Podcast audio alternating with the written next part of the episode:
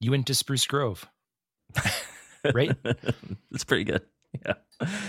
Uh, yeah, I went to Spruce Grove yesterday to visit my parents. You went Um, home to Spruce Grove. That's right. Yeah. sort of. I feel like, yeah, I, I guess that's like Spruce Grove tends to kind of be the home of my youth. I spent quite a bit of time going to school and living there. Mhm. I kind of also like lived outside of Spruce Grove for quite a while too. So, Do you ever? but it kind of feels like going home. In conversation with your family. Do you just call it Spruce? Yeah. Oh, yeah. Yeah. Okay, cool. Yeah. But that. I think my Sounds dad cool. likes to call it the Grove. Oh, it yeah. sounds like cooler to his ear. So, Yeah. Yeah. Yeah. But yeah, we usually call it Spruce. Um, Did you yeah, go to the Cossack Inn? I did not go to the Cossack. Oh, did you go to Bing's? Did not go to Bangs. Oh. I didn't go anywhere except for Jack's Drive-In. Oh, Jack's Burger Shack. Yeah, I love that place. Yeah, I'm just kidding. Jack's Jack's, Drive-In. Not to be confused with Jack's Burger Shack in St. Albert, right? that's right. Yeah. yeah, totally different place and a totally different quality of food and burgers. Jack's Burger Shack is like pretty awesome, like um, freshly produced burgers, and they're quite good. Yes. and Jack's Drive-In is more of like a. I mean, I, I don't know. We've talked about it on the show before. I think, right? Like, um, because didn't you go there or something? I've been there once. I don't I don't know if that was in a recording though, Shale. I'm not sure. Oh, okay, that's interesting. I thought maybe we had talked about it on the show, but yeah, it's sort of like akin to a Burger Baron, I would say. Sure. Like, yeah, about the same level of quality and the same kind of infrastructure, like in terms of its like drive-in-ness Mhm. and stuff like that. Um, and it's like a restaurant that we used to get food from like a fair amount, I guess, when I was young. Oh, is that right? Yeah. Yeah, like once every few months or something. Um, I think uh, Dad would either pick up food from there, or bring it and bring it home, or sometimes like, yeah, if we had to pick up like drive through, we would go there. And yeah, I don't know. It's funny. Like, I haven't been there in years, like probably more than a decade. Mhm. Yeah, yeah, at, yeah, at least more than a decade. And I think the last time that I went there, like more than a decade ago, I think I didn't feel very good after I ate there, and I was like, "Oh, Okay. that sucks. I shouldn't probably eat there anymore." Um, not not that I do much because I don't live in Spruce Grove, but Mhm. so I don't really have the opportunity to even have it as an option. Um, but yeah, I don't know. Like you and I had talked about it on the podcast or not. I, I don't I don't remember. And then um, when I mentioned that I was going to Spruce Grove, uh, you were like, "Oh, are you going to stop by Jack's Burger Shack Right. or Jack's No, Drive-In?" And I was that. like, Jack's Sorry, I'm driving. bad. Jack's driving. Jack's Drive-In. and I was like, "Oh, well, I could." And so I did. And it it was kind of shocking actually. Like How so? uh it's like exactly the same. Right. Yeah. yeah. That's I don't know. I I don't even honestly I don't re- even really understand how that's possible. Like so much has changed in the world and like and supply of food is like so different than it used to be and like I just I don't really I guess like in my mind in my late teen years and then probably in my early 20s while I was like still aware of it as like an option for me to eat at sometimes or something. Mhm. I guess like I assumed that they just, you know, had somewhere that they ordered their product from. So like their burger buns and their fries and their onion rings and things like that. I assumed that they just had like a supplier that they ordered that stuff from and that Right. um they just ordered the same thing all the time because it never seemed to really change at all Right. uh, like the quality or the presentation or the flavor of the food Mhm. had been what it was for like a really long time. And um, I think I, in the back of my mind, although I never really articulated, it, I think I was always like a little bit curious about where they procured their food from Right. because like most other places aside from maybe burger baron didn't really seem to have a similar style of food Mhm. um i don't know maybe like maybe also like ballpark concessions or something. Chill. That is- That is exactly what I thought of when I ate the hamburger. I was like, this is Right. the hamburger. If at a baseball tournament, when someone sets up a concession, this is the hamburger that you get fed. yeah, That's right. exactly what I thought. That's amazing. Yeah, and that's that's kind of what it's like. Like, yeah, and, and but but so where does that food come from, right? Mhm. And where is the like where is the like steady supply of the exact same burger patty from a supplier that provides that food? Like, I'm sure there must be a concession food provider that I'm maybe not necessarily aware of or something like that, but I don't think like what the thing that they offer is not a product as far as I'm aware that's available from like the major um, sort of like uh, uh, like big business food suppliers that we have access to in Edmonton, like Sysco and GFS and Well, those was- types of things. If I had to guess, I would say wholesale club, like the frozen food aisle of wholesale club, like Sunspun brand. Alan, I'm pretty sure Wholesale Club did not exist when I was like a eight year old kid getting drive through with my Hmm. dad. Okay. So th- this is the thing, you know, like right now I can imagine where I would go to get a similar project product, like Mhm. like the Wholesale Club or something like that. Right. Um, But in 1990, where is that yeah, Yeah. like yeah, 89, like Mhm. and and it was open before that. Like Mhm. it was old like when I was growing up in Spruce Grove and then it got remodeled while I was growing up and it still looks exactly the same since like after it got remodeled. Mhm. But yeah, like, you know, it seems like their food hasn't changed in like 30 years. In some ways, that's So commendable. I, I exactly. I, I kind of agree. Like, I think when I was young, I was like, oh, this is like, I, I don't know. I, I guess I just didn't think about it too much, but mm-hmm. I definitely remember having some ideas about it or like thinking about it a little bit. Like, where do they get this food and it's always the same or something? I was just curious. My, But now I'm like fascinated. are you going Like- to apply to find out? I was, I, I like, I almost, I, I kind of got into a bit of a conversation with the person who was working the drive-through window. Yeah. but it was mostly just about ice cream because I asked her what her favorite kind of milkshake was there. Right. Um, and then she was like, "Oh, I like anything with like ice cream in it." And then I told her that I worked at an ice cream shop, and then we chatted about it for a little while. But like when I was, It sounds like, uh, it sounds like you made that up to, to, have more of a conversation like do you know i mean like if someone's like oh yeah i like ice cream and they're like well i'm a ice i'm the chef of an ice cream store because it's so improbable there's not very many of I know, shows. there's really only probably two or three in the province right or no yeah, yeah, Yeah. I, well, I mean, there's more than two or three in the province. There's probably on the order of twenty or thirty. Okay. But yeah, I would say. sorry i get derailed you you were having a conversation about ice cream yeah but but but like uh, ultimately i'm just like really fascinated about how they can still be providing food that tastes exactly the same as it did when i was eight years old and you know just like where are they i, I just want to know like where they're buying their product from that it's never changed really. So here are your options. You can call them and ask them.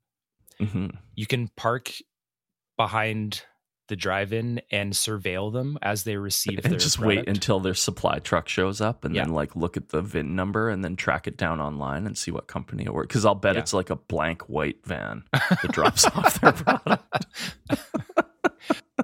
um, or or you can uh, set up an internship there. Yeah, are- I don't know if I could. I don't know.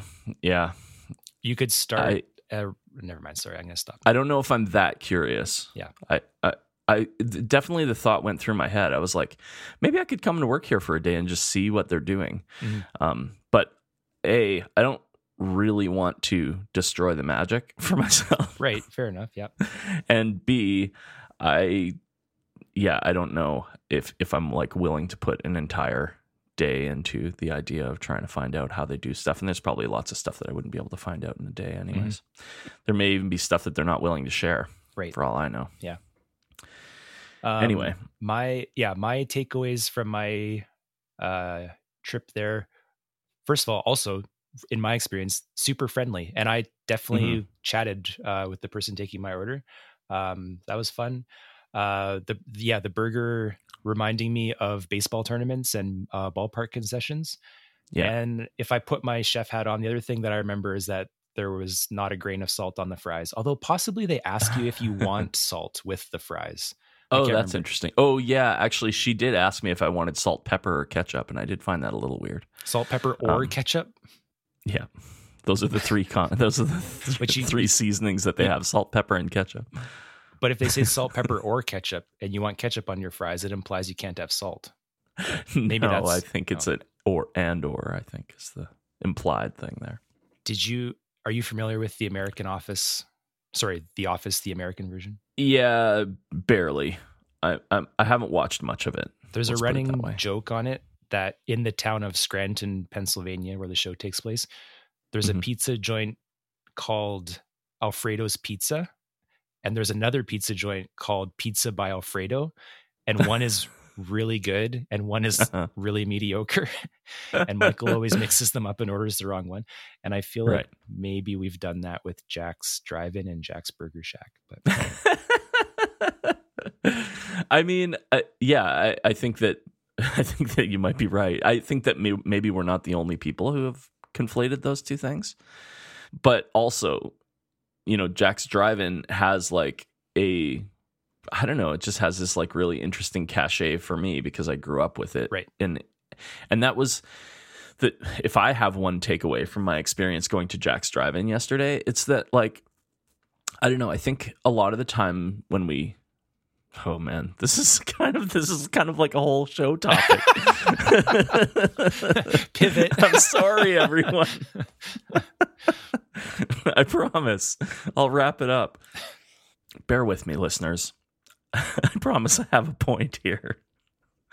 Um, but like, I, I feel like when we talk about um on the podcast when we get into talking about um food nostalgia, Mhm. it's often in relate it's often in relation to like kind of either hmm, I don't know. It's weird. I- feel like oftentimes our our conversations about food and nostalgia come out of us talking about things like fine dining or big meals that like, you know, big meal preparation Mhm. for holidays and things like that.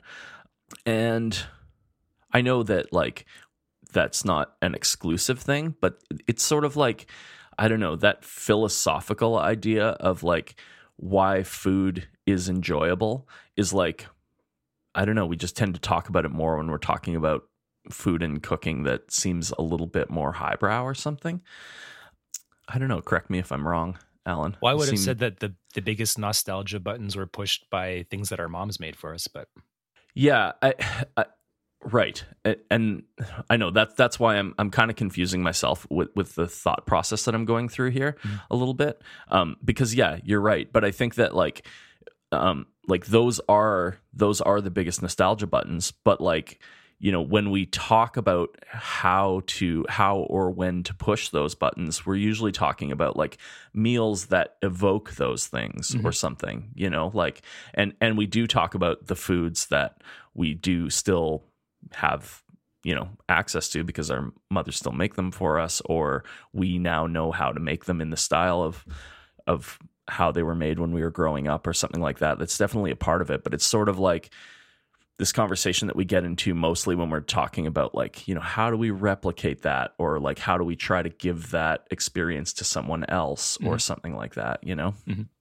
and I- I don't know. This to me was it was just like shocking how I can just like I could go back to a place um, that was in my hometown, and it's still there. It's still operating, and I can have this like food that's honestly not that great, but that is just exactly how I remember it from when I was a kid, and and I really enjoyed it then, and I also enjoyed it yesterday when I had it because it just reminded me so strongly of eating that exact same. I ordered a mushroom burger with cheese, Mhm. which was like, you know, the thing that I would often order when I was younger. And man, it was crazy. It just was exactly the same Mhm. as I would have had it like, yeah, 30 years ago or or more, you know. and yeah, that was just shocking to me how I could have this like crazy food nostalgia experience, but in such a like, you know, I was just eating this Sitting burger in, car. my car. yeah. Yeah. Yeah. It was just like kind of shocking to me. I, you know, like I was like, wow, this can really come out of nowhere.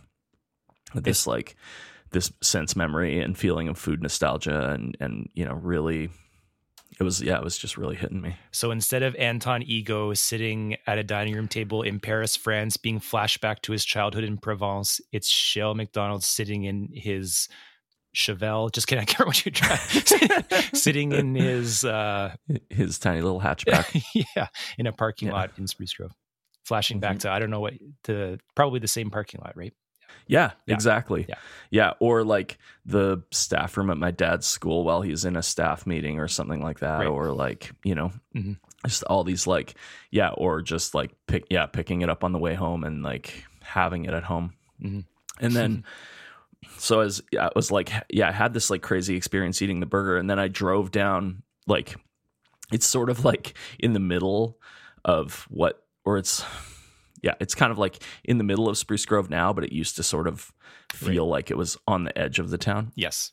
Yeah. Um, and uh, so then I was like driving out on these like you know what are no longer like big roads, but used to be like the main street. Mhm. And um, that fish and chips place that I'm pretty sure we have talked about on the podcast before. It's called Doherty's. I, I'm pretty sure I brought it up. I can't remember Okay. why.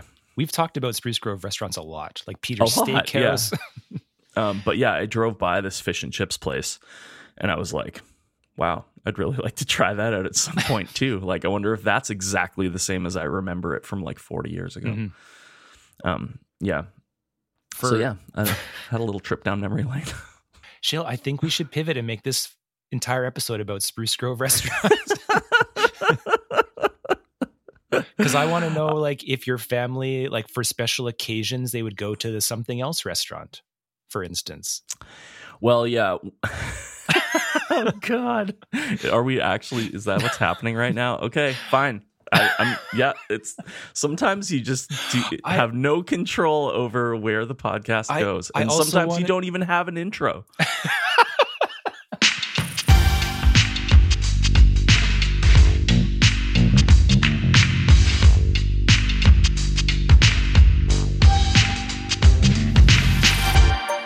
To Food Court. I'm Alan Suddaby, and I'm here with my friend Shale McDonald. Hi. Hey, Alan. We're two chefs from Edmonton, Alberta, Canada. We love food and we love to talk about it.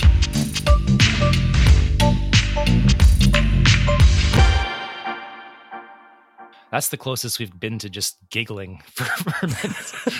totally. Oh man, yeah, that's the closest we've had to having an uncontrollable giggle fit on the podcast, and and everything going completely off the rails.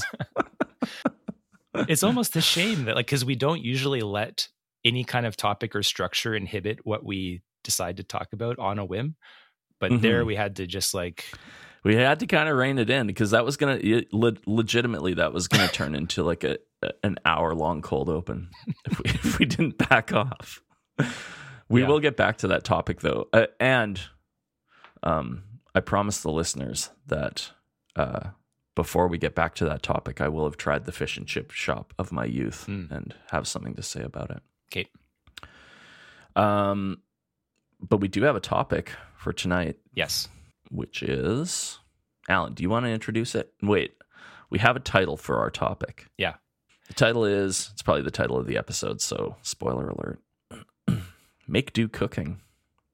That's right. You want to try and Unpack that. put a little yeah, unpack that a little bit, Alan? Make do cooking is uh, just cooking with what you have on hand. It's maybe not. Uh, it's not like you had a grocery list and went out and bought all of the ingredients that you need for a specific recipe. You're looking at what you've got and trying to make something tasty, or you're uh, working with uh, or trying to do substitutions and use what you have on hand. Mhm. um, it, a lot of it has this was kind of inspired by some of the old timey recipes in uh, say cookbooks that my grandmother had that would hearken to say the depression era or rationing during wartime and they would have usually cute names like well cute names like make do muffins or not very cute names like um like world war one cake or hard times pudding or something like that Right. um yeah so this conversation is kind of inspired by those but these are uh modern examples of uh home cooking where we made do with what we had on hand and then we're pleasantly surprised with what came out how's that Yeah. Hopefully, hopefully the examples that I have are um, reasonable representations of that. I guess we'll kind of see. okay we'll see if I can twist them into seeming like they're like they are applicable to the topic. do you want do you want me to start with the example that really um inspired the conversation Yeah, totally. Okay. So Lisa and I made a parsnip soup, a cream of parsnip soup. We happened to have parsnips. We made a Okay. delicious, creamy, silky smooth soup. Tasted great. Um, the next day, there's probably not quite enough, or I don't know, maybe we ran out of the the great bread that we were eating with the soup. Maybe there wasn't very much of the soup left on hand, not enough for each of us to have a full bowl again. Mhm. But we had pasta in the cupboard. We had some bacon in the in the fridge actually now that I'm thinking about it. And we had this little tiny bit of parsnip soup. And so we cook bacon, we Mhm. add parsnip soup, thin it out a little bit, and then cook noodles and toss it in this sauce. And this isn't like I'm not saying that we, you know, I'm not saying that we like- made a traditional carbonara, but it's kind of like we made a traditional like a, carbonara. well, but I mean like well no, it's not a carbonara at all because I know. I'm just joking. I, I'm just trying to upset our Italian listeners. Oh, I see. It would be Yeah. like it would be something exactly like on TikTok. It'd be like this is a vegan carbonara, right? Mm-hmm. Yeah. So I'm not saying this is like revolutionary, but typically when we sauce pastas, we think of tomato sauce, we think of cream sauces, we think of um, herb like pesto and stuff like that. And this is like a whole other avenue, like vegetable other vegetable purees that are delicious with pasta. Like, Yeah. like we we since then have done it with all kinds of soups, all kinds of leftover soups. We have like leftover pumpkin soup. Italian wedding soup. Sorry, puree soups, thick soups. That's what I'm to. Why is your pasta sauce made of pasta? well, let me tell you. it's this new thing I'm starting. yeah. Uh, yeah, that's cool. What uh, do, what other soups have you tried as sauces? Uh, lots of root vegetable ones. So Yeah. and and and squash and pumpkin. Yeah. yeah. Yeah, that's a cool idea. I think it's like most of these things, um, and most of the examples that I could come up with, Mhm. I'm like, part of me is like, oh, this seems like a serendipitous invention that Right. you know and part of me is like i'll bet like a million people have done this before i did it and i'm just not Right. aware of it Or it's you know like, that's what actually it feels like to me a traditional dish from somewhere that like Yeah, people grew yeah, up exact- eating. Yeah, exactly. yes, absolutely.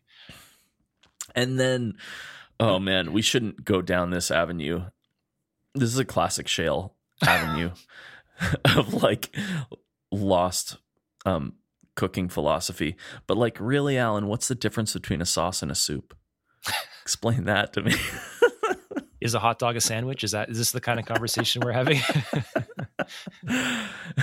yeah, exactly. A conversation that we definitely shouldn't have. Right. But it's it's interesting. In the, in this particular venue of conversation, it's it's like, you know, you're riding that line a little bit. You're like, Yes. The Yeah. difference between a sauce and a soup is just how much you eat. and exactly. so in the menu when he brought her that bowl of broken emulsion, was it not just a soup?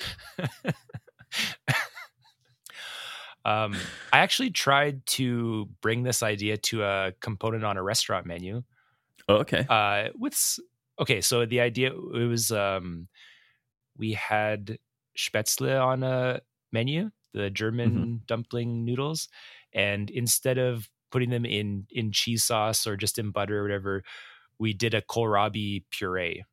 Um, oh, cool. and that was the sauce for them and it worked oh, it tasted good what the one thing that made it noticeably not a like buttery or creamy sauce was just like Mhm. the starch component of it.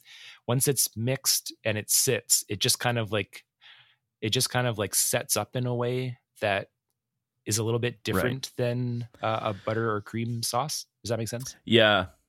I, I think, yeah, or because there's like starch and fiber in the sauce or something, Mhm. it is going to have a tendency to like adhere in a different way to Yeah. the to the starch on the outside of the noodles, and yeah, which is like fine if you're eating at home. Mhm. Can present a little bit of a problem on a restaurant menu because it could have a tendency to kind of get gloopy or something Yeah. like that Yeah, more that's right. easily. It's still Yeah. like ha- when you eat it, like the sauce is still moist and everything, but yeah, it does. It looks a little bit stodgy uh, or stodgy. Or, It looks yeah. a little stodgy. Yeah. yeah, yeah. It looks. Yeah, I would feel like it would have a tendency to like get a little bit like um texturally homogenous, a little Yeah. bit more than you would want it to. Yes, Yeah. totally. Yeah, which and I'm sure there are several ways to sort of like fight that effect too. Mhm. If you increase the fat in it, it might make it feel more like a sauce and less like a Yeah, that's true. Yeah. Yeah, or something. Mhm. But yeah, okay. Well, let me see. I I I think I have. Well, one of my examples, and this isn't exactly in the same way.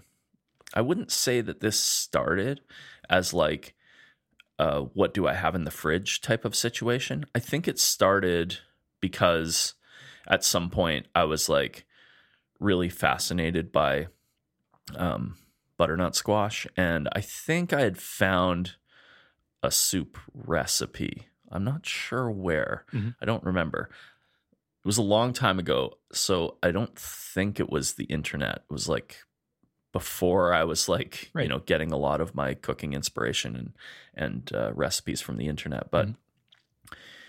but I somewhere kind of early in my cooking career, I made at home a butternut squash soup uh, that had like that was like pretty basic, but it was like butternut roasted butternut squash and carrots and onions and garlic and ginger. Um, but like the the liquid base of the soup, a large portion of it was coconut milk. hmm And um, yeah, I don't know. That soup has sort of become a staple, but it it also like for a long time, like for the first like maybe seven or eight years that I was making that soup, I had like a pretty good idea of like a recipe for it. Right. You know, like the things that I would put in it were usually pretty similar. Yep. But over time, that recipe like would more become a way for me to use up if I had too much squash on hand. Yes. And then it sort of morphed into this kind of like what else do I have in the in the cupboard that I can use to either extend this soup because I want to be able to have more of it or just that I need to use up. And so I really like have made I don't I don't know. I don't want to say hundreds of versions of the soup, Mhm. but like maybe a 100 Mhm. versions of it, um, like with different types of squash and different amounts of coconut milk and different aromatics and different herbs in it and things like that. And it's it always tastes shockingly similar. I think like just the squash and the coconut milk when you have those two things in there, Right. it just like really makes it taste like I usually remember it tasting. Mhm. And then I usually kind of try to season it in a similar way so like the the balance of the sweetness and the and the acid and the fat like I try to sort of get that pretty similar. Mhm. And also every time I make it it's like a pureed soup. Right. And uh you know it's pureed really fine in like a Vitamix. And so I think like you know the the sort of like salt acid fat balance um, and the texture really make it seem similar even though i've made it like a lot of times with like widely varying amounts of different ingredients in it and Mhm. stuff like that The uh like just mentioning coconut milk eh, or as the the kind of liquid component. I think that the Mhm. like cooking liquids is one that um I've you can improvise a lot with based on what you have on hand. Yeah. So like for instance um cooking uh when I was camping once. Um, like Mhm. uh, maybe we could have brought bouillon cu- cubes or something, but we didn't have stock, and we wanted to uh to braise something, and so we had been drinking a lot of tea. Like it was we were it was September, Oh, so it was kind of cold out, and we were just like boiling a lot of tea and making Labrador tea and stuff like that. So using that as a braising liquid is kind Yeah. of an example, I guess, like just what you have on hand. Um, yeah, totally. Yeah, and for that soup, I'll use like whatever. I usually have some some kind of stock kicking around. So like sometimes I'll have like large portions of the year. I have like surplus or like a back stock of like turkey stock from when I make like Mhm. a Thanksgiving and Christmas dinner. Mhm. Um, I don't know if I've complained recently about how, how often we have turkey for those meals. And I love turkey, but I always wind up with like so much turkey stock that's in my freezer and it takes me like six months to use it up after the holiday season. Um, That's a good problem. Yeah, it's a good problem. But yeah, so often I'll use that, or sometimes I'll just have some like Tetra Pak chicken stock kicking around in my fridge, or um, you know, I've even I've used like beef stock in it before. Uh, I've used water, um, but there's always some coconut milk. But but yeah, like I've used several different like alternate sources of like liquid and flavor, and Mhm. it kind of always comes out similar. Yeah. it's always recognizable. It's weird. Or be- beer. You need to braise something and you have beer, Yep. that's a good one. Yeah. I mean, Coca Cola. Yeah, I wonder how much of like stews and soups that like contain wine is like out of like a, uh like desire to provide flavor and how much of it is out of like this is all I have around right now to cook something in and so I'm going to cook my beef in red wine instead Yeah, of hundred percent. Like, and the same Yeah. thing we've mentioned before. Like, because I make cider and always have cider on hand, you hundred percent can use cider where you would wine, and it's ridiculous if you have cider to go out and buy wine because a recipe calls for it. Yeah, totally. Yeah. What el- what what other examples do you have, Alan? Well, one that again, it's not like it's not going to come off as as genius, but it's really important for our family meals. But this idea of like a generalized panzanella, and I think this is Oh yeah. this used to be like kind of novel to me, but I think Yotam Ottolenghi has made it way more common and way more, or like the idea is much more approachable to people. But a panzanella, I'm sorry, who is that? Yotam Ottolenghi. Yeah, no. What? I I'm not joking. I think he's one of the most influential chefs in the world right now for professional Oh, cooks. Yeah. Honestly, I feel like I have never heard that name before. Wow, that shocks me. Uh he Yeah. so I believe he's Israeli. Um Okay. and he has um I can't remember the name of his restaurants, but um he has cookbooks such as Jerusalem and Plenty and I can't remember what else, but he is um largely vegetarian and so most most of the dishes uh, seriously Shale i think like if you every few months i'll go and just like read a whole bunch of menus from restaurants all over edmonton and calgary and there's so much middle eastern flair on some of the menus and like Right. i'm positive that it comes from Otto That it comes from. Oh, but if you've cool. seen like sounds like I have some digging to do. like this dish like roasted carrots like spicy say like moroccan spiced roasted carrots with yogurt and herbs i know that Mhm. doesn't sound like something that needs to be invented but it's one of his famous dishes and i've seen versions of it on like three or four restaurants um, Right. in edmonton and calgary if you Cool. see things like dukkha and like other kind of middle eastern versions of like pesto and stuff like that it's it's coming from him i'm pretty sure A lot of it is coming from him. Yeah. Yeah. Um. Anyways. Um, anyway, didn't mean to just derail you. Oh no, there. that's okay. Um, panzanella. We think, yeah, it's Right. bread and tomatoes. That's what panzanella is. Herbs, whatever. Um, but we talked about how my kids like this meal that we call make your own salad. This is from a conversation ages ago, where Uh-huh. we have croutons right. and then like all these different like legumes and grains and vegetables some of them are cooked vegetables some of them are raw vegetables and the kids like make like pick make their own salad in a bowl and we dress it with Yeah. balsamic and stuff um like a salad bar at a restaurant, except without the sneeze guard and with better ingredients. and without and typically without lettuce like it's not a green Right. salad it's like just Right, this right. mixture of veg and stuff that has crispy bread that soaks up oil and vinegar and vegetable juice and um, I don't know if I ever put at a salad bar at a restaurant. I don't know if I ever put lettuce on my plate. Oh, really? bacon bits, I parmesan. I, was, I think I was unintentionally making a panzanella every time Right. I went to the salad bar at a restaurant. yeah. Um, but now it's like it's a legitimate way that I will make lunch with leftover. Say we like have we did stir fry and we have like sauteed peppers and snap peas and onions and garlic and like a little bit Yeah. left over in the fridge.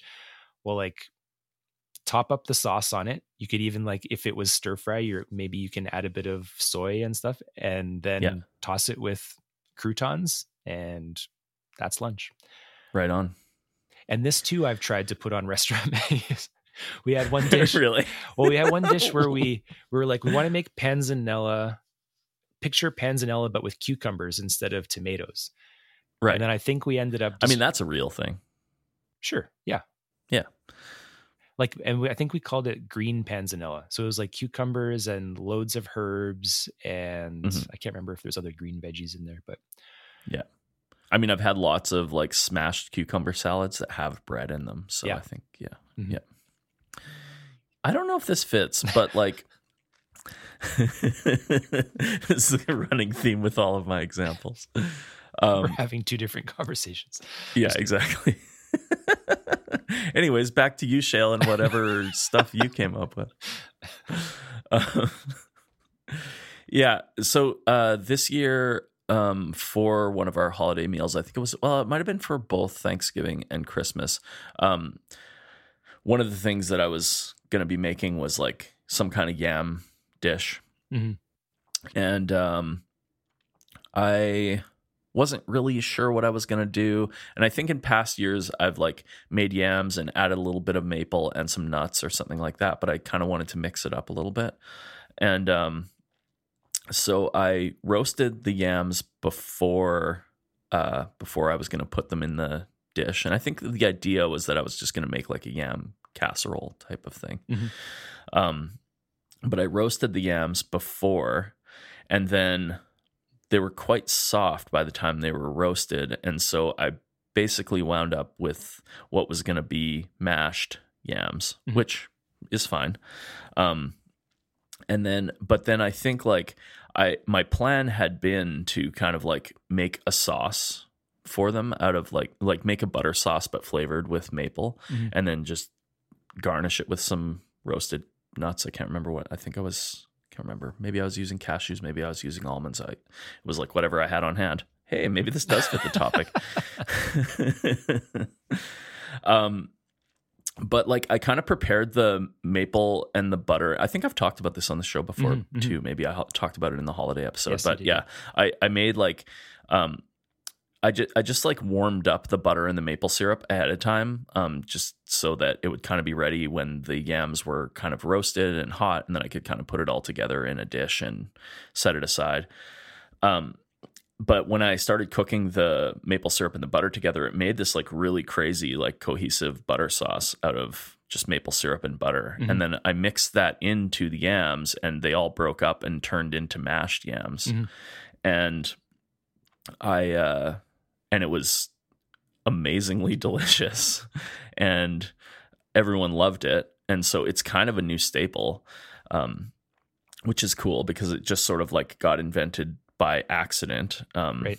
when I was just like trying to make sort of a different dish um but then like last week or something and I haven't watched it yet so I guess I should prepare better um, for the things that I'm going to talk about on here. But I saw like last week or or the week before that Kenji posted like a video about maple butter um, No, mashed yams on his channel. Yeah. he listens to Food Court.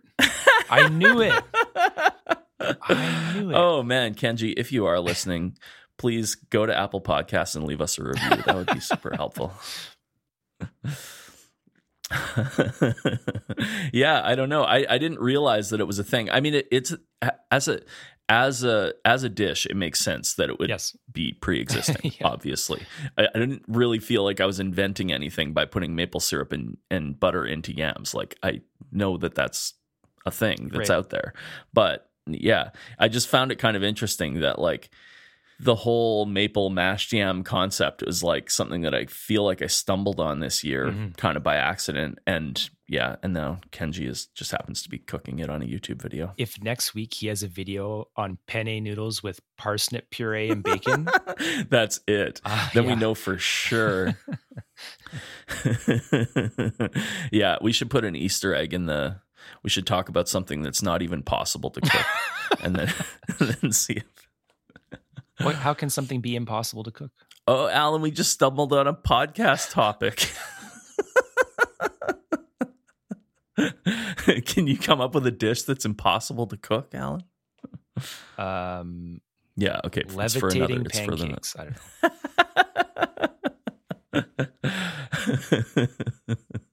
know. oh man, Jumbo yeah, shrimp. impossible to cook, but like really easy to eat because Yeah. they're already at the level of your mouth.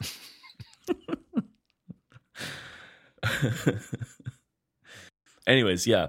So I don't know if there, I don't know if there are going to be uh, like additional riffs on this like mashed yam situation, Mhm. but I imagine that might be kind of what happens over the next couple of years. Is that I just kind of keep riffing on it. Well, I'm interested in the the maple butter sauce and how that could just be a Yeah. sauce. a sauce, for instead of- something. yeah. yeah, yeah, exactly. Yeah, the second time that I made it, it didn't come together as easily. So uh, yeah, I don't know. Mhm. First time it came together like as a totally emulsified butter sauce. Second time I made it, I don't know. I guess the ratio was off a little bit when I was cooking it, but yeah, it didn't didn't quite emulsify as well Mhm. the second time. But it didn't really matter because you're mixing it in with a whole bunch of starch in the yams. so- Right. I've got one that's kind of along the lines of um, adapting cooking liquids. We had Okay. had um, we're gonna do a pot roast with pork shoulder, and didn't have stock. Didn't really want to just use water. Um, it was late in the summer, like Mhm. say September, um, and it was that time of year where like you've harvested a bunch of tomatoes. There's a whole bunch where we live, a whole bunch of green, green or like only partly ripened uh, tomatoes in the backyard. And then, like usually, we, ju- we we still pick them and try and get them to ripen, like on the counter kind of thing. But I Yeah. took all of these unripe tomatoes, um, tossed them like sorry with a little bit of sliced onion and and crushed garlic and stuff, and put them in the base of the pot for the pot roast, and then put the seared pork on top. Cool. And so as it cooked, they like break down and become a tomato sauce. It doesn't really taste like because it's much more um, Acidic. Yeah, acidic than tomato sauce. And so we ended up adding a bit of molasses to it. Um, but it was really delicious. Um, yeah, that like, sounds amazing. Like sweet and sour, um, great with pork. Um, and used up a bunch of like we we really do we are able to ripen most of those unripe tomatoes on the counter, but it was cool to use up like this kind of glean that you get at the end of um the season. So yeah.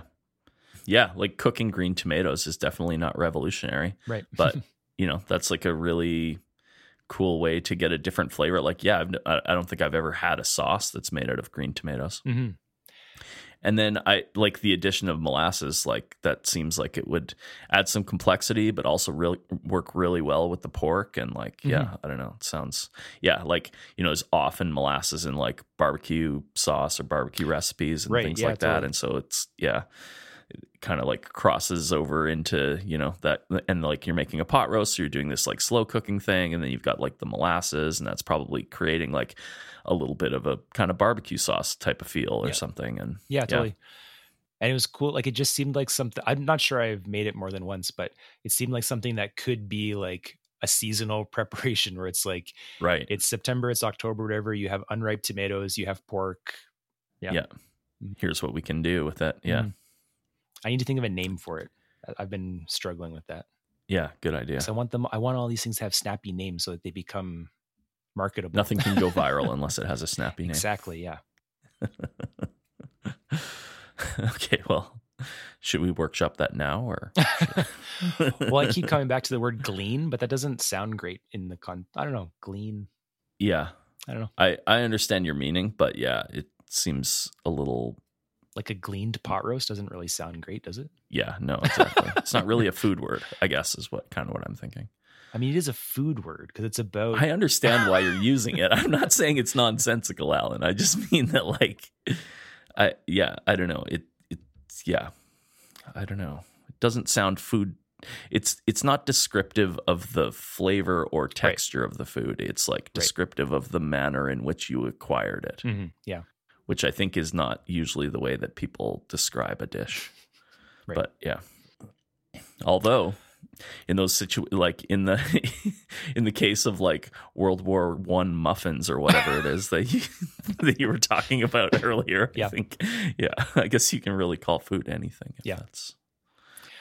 And actually I have another hmm. one that's centered around molasses. Oh really? It's a bit odd. Um where I think we've talked about how I used to make vinegar and sell it at right. a farmer's market. Um, and I wanted a better way for people to taste vinegar at the stall. Right. Because oh. Um I think I might be familiar with this story, but yeah, yeah. I don't know if the listeners are. um we want a way for people to taste vinegar because even if it's high quality vinegar, it's pretty jarring to just like suck back a, a spoonful of it. Um, yeah. And I had this old uh, Reader's Digest book. Uh, shoot, I can't remember oh, it's called Back to Basics. it's on the shelf behind me. Oh man, that's pretty good. um, and it's basically about like we like to think that you know urban homesteading is like this cool thing of the last 20 years but they were like this was huge in the 70s they just didn't call it that um, yeah. so that's when this book is from and they ha- there's a recipe for uh, something called switchel in the book and switchel right. is like this old timey drink like before we had you know lemons and limes on every counter uh, we would make these thirst quenching drinks with vinegar. And switchel was uh, cider vinegar and molasses and ginger diluted with cold water. And so I set out to make this switchel concentrate, this mixture of my cider vinegar with a bit of honey, molasses, and ginger, yeah. uh, with the idea that people can buy the concentrate and put a splash of it into still or sparkling water. And I can serve this at the stall for people to taste vinegar, but also for people to like, I could, instead of just buying or sorry, selling um, retail bottles, I can also be selling drinks and beverages for people to, to be drinking at the, at the farmer's market. You know what they call that, Alan? Uh, what? Value added product. Oh yeah, that's right. Yeah. Yeah. yeah. That's exactly what it is. um, so all that to say that I had this switchel concentrate in my kitchen all the time. Yeah. And one day we were making stir fry, and we always start our stir fry with, or we always have ginger and garlic in the stir fry, but I didn't have right. fresh ginger. And so we put some of the, use the switchel to make the sauce. That makes sense and just like added a bit of soy and garlic to it and it was delicious yeah. like absolutely delicious and basically a dead ringer for for the um the stir fry sauce that we would usually make but we've started yeah. well i mean a lot of stir fries have vinegar in them right yeah like, yeah totally yeah and sometimes like fermented vinegar and like you know or like black vinegar mm-hmm. and so it mm-hmm. has like a little bit more complexity and so right. i kind of feel like maybe the molasses is even filling in there a little bit yeah totally yeah. um but now we have all kinds of dishes that we make that are where the the flavor pop is coming from the switchel concentrate and so we'll call it like really? like for instance switchel and so now you're no longer selling the switchel as a value added product but you have to keep the switchel concentrate around your house because it's the only ingredient that you know how to make a stir fry with well we make it like i'll make it and keep it on hand because it yeah. will last uh, forever as far as i know um yeah and yeah, it's like how it's a convenient sauce that we make at home. And so for yeah, instance, the the two besides using it in stir fry, um, we make we call it switcheled chicken. Okay. So it's like say braising chicken thighs or something like that. Right. Uh, and the the cooking like Braising is and glazing, maybe, or something. yeah, and it, it actually ends up tasting like if you add gar- enough garlic and black pepper and stuff, like it tastes like chicken adobo, like it because it's like vinegar Right. and and and sugar and um or like glazing root vegetables like carrots, like switchled carrots. Like, Totally. um. Anyways, it's yeah, it's like part of our pantry now. That's cool. And so, do you just like make a batch every time you run out, kind of thing? Yep, and it's Yeah. I think it's it's like equal parts um, fancy molasses, cider vinegar, and honey, and then I think a Mm-hmm. half part of chopped um, ginger. Mm-hmm. Uh, Bring it to a simmer, let it go for ten or fifteen minutes to infuse. Um, if you let it sit after that, you can actually get some of the like hot ginger vibes out. Um, Right. But then just strain it and we can store it at room temperature. I don't know if that if the CFIA agrees with that, but like we'll we'll keep it in our pantry. Alan. Yeah. Is this like the very first time that we've given like a start to finish recipe for something that someone can actually make at their home on the podcast? No, what about yummy chicken? Yeah, but that wasn't our Oh, recipe. okay, yeah. Yeah, that might. Uh, I mean, I guess we did walk through. Yeah, I guess we have walked through a few recipes from the internet. Right. But yeah. But not not of our own creations and not that someone couldn't just have accidentally stumbled off elsewhere, Right. stumbled across elsewhere. well, I shouldn't have given it out, and then we could have sold it. no, it's fine. Okay. We're gonna start a You can still sell court, a little online shop like the Noma one that we were talking about. Yeah, exactly. Yeah. What are we going to have in there? Switchel, Switchel, um, butter liqueur, bro, maple brown, butter. brown brown butter liqueur. That was one that we talked about. oh yeah, yeah. Um, and then obviously snails, plover eggs, um, all of the provisions of a modern kitchen. Yeah. okay. Um should I use up my last one? I I don't know. I don't even I hesitate to bring this one up because I'm sure I've talked about it on the podcast before. Okay. But um when I was trying to eat uh, like practically no carbs at all, Mhm. uh, I needed to make it kind of simple for myself. So I was um I was like making a lot of large batches of like beans and like, you know, things that are more protein heavy. Right. And as listeners may remember, um, lentils are like one of my favorite foods, and definitely, um, probably my favorite of like the beans and pulses. Mhm. Uh, and so I had a lot of lentils around, and I was using them to make things like cassoulet.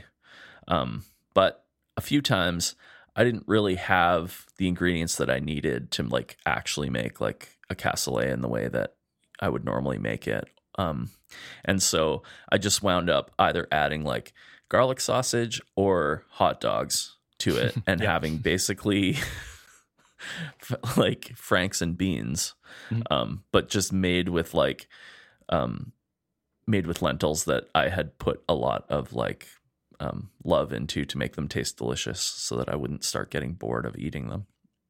Mhm.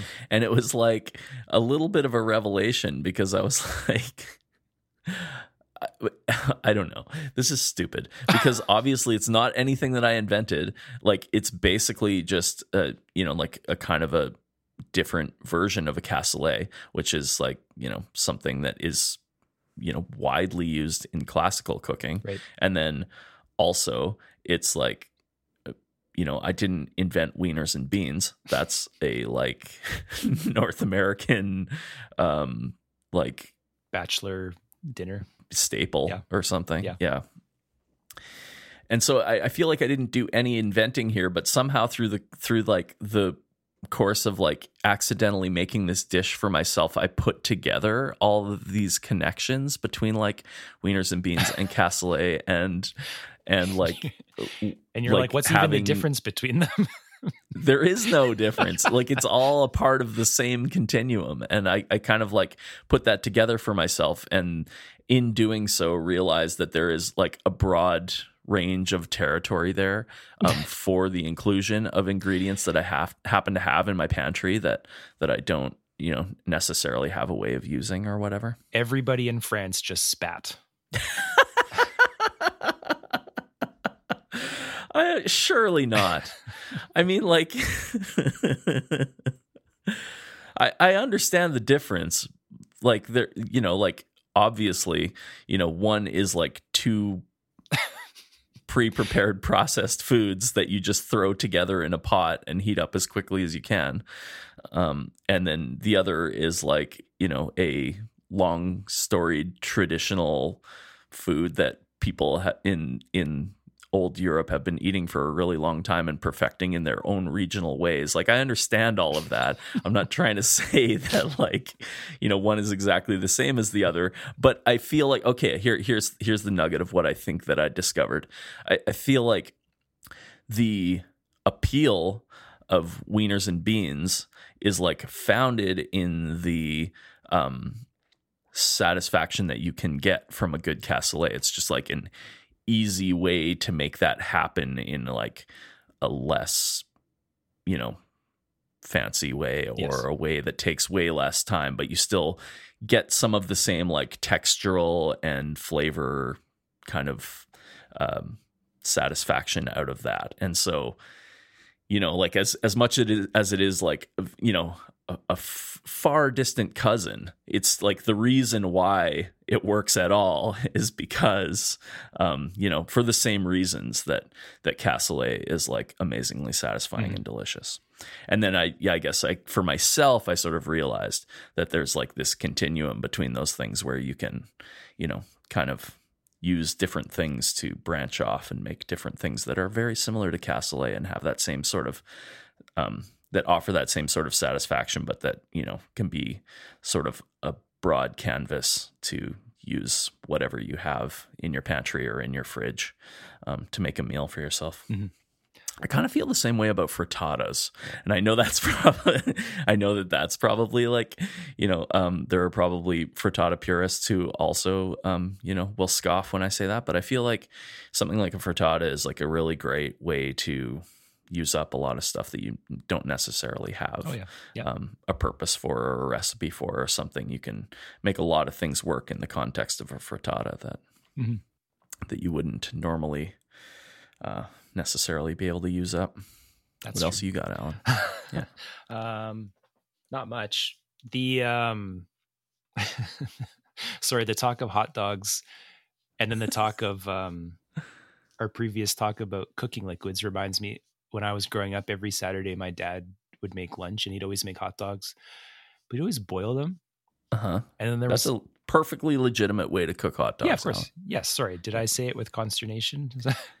Maybe a Uh, little bit. no, sorry. no, no. Just like maybe like a like a little tentativeness, wherein you were like unsure about how popular a method that was or something. I Yeah. don't know. I just fry them now. But anyways, uh, and so you'd end up with hot dog water that would just go Right. down the sink. But that's a that would be a perfectly valid cooking liquid, right? A little slightly smoky. Maybe. You mean, like maybe? Yeah. No, you're you're right. I guess it just seems weird for some reason. It, it seems like the butt of a joke all the time. You know that you would cook something in, or that you would reuse hot dog water for something. But what, so what's at the kernel of that joke? That it's, it's a cheap thing to do, or a lazy thing to do, or what? Because to me, it no, sounds I think genius. the idea is that it's gross or something. But why would it be but- gross? It's cured pork. But you're right. It's not. It's not gross. It's it's fine. It's good. Yeah, it has like hot dog flavor in it. and if you're cooking something also that has that, you, like if you're cooking a meal that also involves hot dogs, I'm sure there's like a hundred good uses for that hot dog water. right? Like it could be like a hot dog. I mean, you can't be- even stay serious about it. So don't try and like make it out like I'm the person that thinks that hot dog water is a bad idea in this conversation because you can barely keep a straight face talking about it. It could be a hot dog pot au feu or something. Where you serve the hot dogs with their cooking liquid. Yeah, exactly. Or a hot dog hot pot.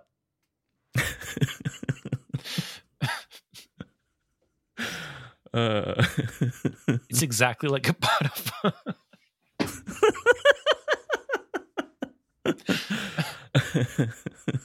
The hot dog is the bouillie and the hot dog water is the bouillon. It's fine. that's right.